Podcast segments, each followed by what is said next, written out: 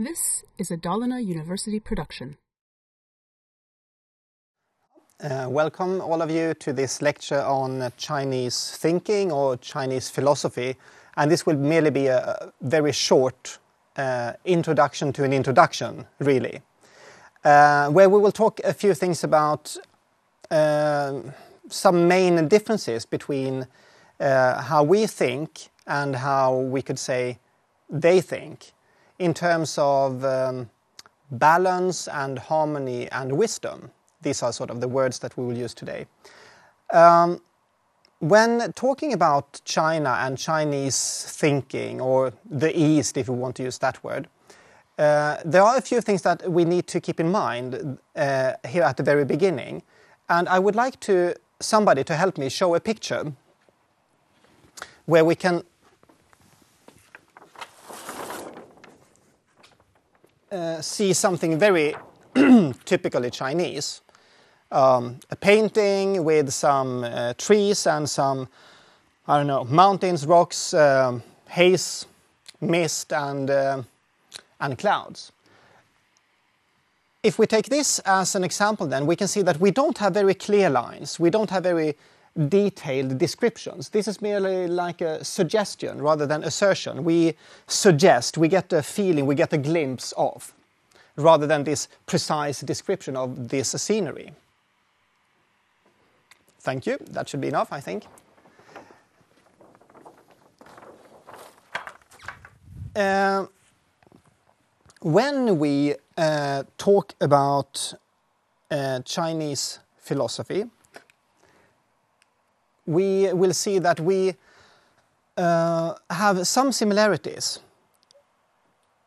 In our part of the world, we think in terms of polarities, uh, you know, uh, black, white, male, female, um, high, low, dry, wet, and so on. And if we take a few of these, uh, if we make a, a list, you know, if I say, I don't know, white, you also know that there is black. If I say um, good, you say bad. Uh, if I say, I don't know, male, female, etc. Uh, we are familiar to this, and in China they are familiar to this. They, they think in a similar manner. We have this tradition of polarities where we look at things as either or, either white or black. And what is surprising is that in China, they also divide the world in polarities in, in a similar manner. But they think in a different way. And this is what we will talk about today. We will talk about different, uh, different types of of course. When we see this, we say, well, of course. And when they see it, they also say, of course, but for them it is another, of course. If we uh, take our tradition from this part of the world, and this part of the world I mean Europe, Northern America, this Judeo Christian tradition, uh, we can see that we have some kind of uh, thinking that things can be 100% something or 100% something else. And if we take a sort of example here, uh, if we take heaven, uh, the idea of heaven is, as I suppose anyway, uh, something that is only good. We want to go to heaven. And then the opposite would be hell, yeah. Uh, and the idea of heaven and the idea of hell, that is what I'm talking about. I'm not talking about the, the, the objects or the entities. I'm talking about the word. The word heaven, uh, by definition, means only good, I suppose. And hell means only bad. We don't want to go to hell, we want to go to heaven. This is a place where it is 100% good. Can you follow me so far? Yeah. And hell, in a similar manner, it is not like hell is okay on Tuesday afternoons or something like that. It's, it's always bad. That is sort of the, uh, uh, how, we, how we view these terms. Uh, when a Swede sees this symbol, my experience is uh, that many Swedes and many Europeans and also people from North America, they see a symbol where white symbolizes good and black symbolizes bad. And I don't know, is that some, would you, have you heard of this? Or would you see that? Yeah. And uh, many Swedes would say that uh, we understand it in this way that without uh, some bad, we will not really appreciate what is good. And that is sort of how they, um, how they are combined, this uh, yin and yang symbol. So when we see it, we say, of course, good and bad. And white is, of course, good, and black is, of course, bad. However, this is not what a Chinese person sees. They don't see good and bad. They see something else, and that is something we will come back to. I also want to show you here at the very beginning uh, something very interesting, and that is a uh, the first chapter in this um, book called uh, sometimes Lao Tzu and sometimes the Tao Te Ching. Uh, and we can see uh, the first chapter, the first characters. And I will not even attempt to uh, pronounce it. But what is important is that we have this word, this is the, the Tao, and here we have it again, and here we have it again. We have it three times here. Six characters, this is the first sentence, three Dao. If we look at other translations, we can read that the Tao that can be trodden is not the enduring and unchanging Tao. That is one way of translating it, those six characters. The Tao that can be understood cannot be the primal or cosmic Tao. The way that can be described is not the absolute way. And I think I have one more. The Tao that can be told is not the eternal Tao. And I hope you notice that we have two, not three, Tao. So, what happened to the third one? Can anyone guess? What happened to the third Tao? No idea. It is here. The word Tao can be translated as way, and that is how most people translate it. The way that can be trodden is not the eternal way. The Tao that can be told is not the eternal Tao. And just as with this painting that I wanted to, uh, that I showed you, uh, it is rather suggestive. The writing, the thinking, open up for multiple interpretations. It is not the clear-cut description. This is a wordplay the Tao that can be Taoed is not the eternal Tao. That is how we read it. So this is a wordplay. And this then is what we need to keep in mind when we move into the world of another type of thinking. This is more like poetry than, uh, I don't know, Russell's philosophy or, or Wittgenstein or something. Okay, if we continue, uh, when, when we said that we have this tradition of 100% this or 100% that, and then we look at this symbol with the yin and the yang, we see good and bad, but they don't. It is a balance between this one and that one. But honestly, who wants a balance between good and bad? Tonight, do you want to have a, a good and bad evening, or do you want to have a good evening? Of course. I mean, it would be silly to, to assume that anyone wants a balance between good and bad, or good and evil. And even in China, they want to have a good life. They want to be warm. They don't want to be tired. They want to have food. They don't want to experience some hard times.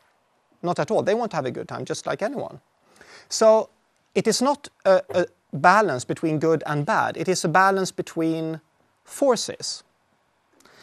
Uh, and the yin and the yang exist at the same time and go into each other just as they are part of each other.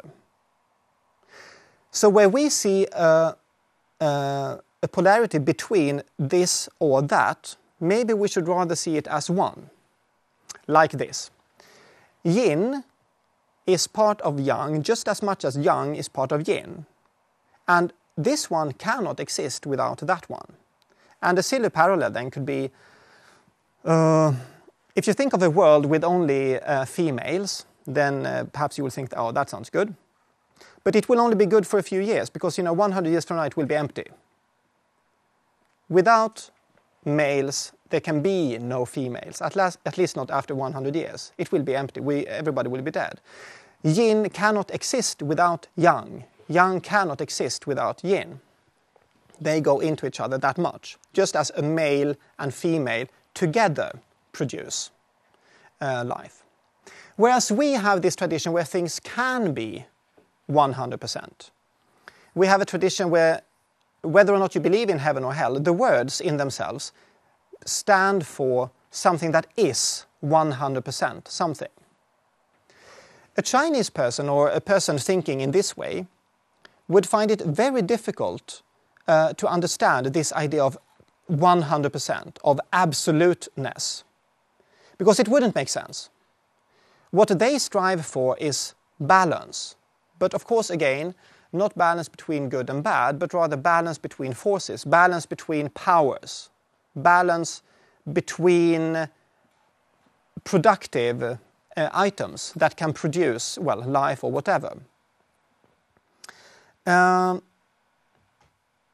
maybe it is better to see them not only as complements but as one.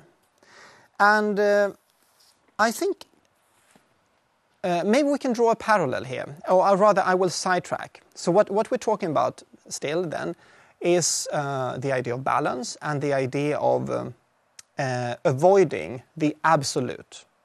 If we try to talk with the, with the person thinking in this way, uh, and say that heaven is a place. I was going to sing the song, but um, heaven is a place with only happiness and goodness. Then they would say it's difficult to understand because it cannot exist.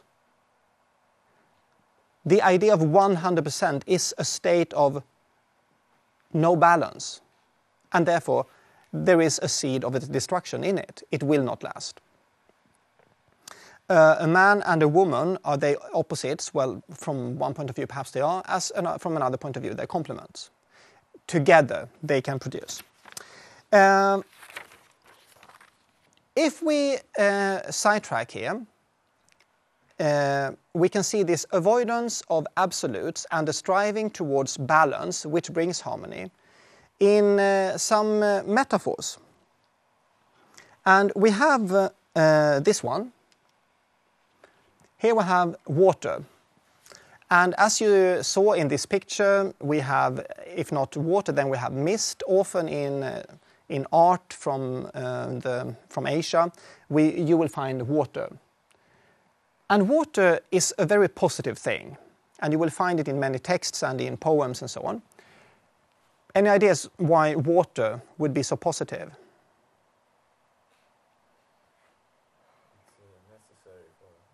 Absolutely. More? No idea. yep, necessary for life. Clear, um, and so on. But for our purpose here, we can see that the idea of water is positive because it does not force. There is a lot of force in water, but it does not force itself. Like this. Here we have water running down, and then I suppose this would be a stone or something. Then the water runs here, but it doesn't stop saying that you are in the wrong place. I should be here, move. Water rather is flexible. And okay, then I'll go here or that way. Uh, and if we take, now let me exaggerate. If we take, um, I don't know, a Swede myself, perhaps. And if I uh, run, ride my bicycle down the road and there is somebody standing in the way, tying his shoes, shoelaces, then I would say, "Move it! You're in the wrong place. This is my, uh, this is my lane. Whereas somebody with this kind of thinking, a water-ish thinking, would say, oh, well, I'll just take that side then, or that one. I don't have to force myself upon this.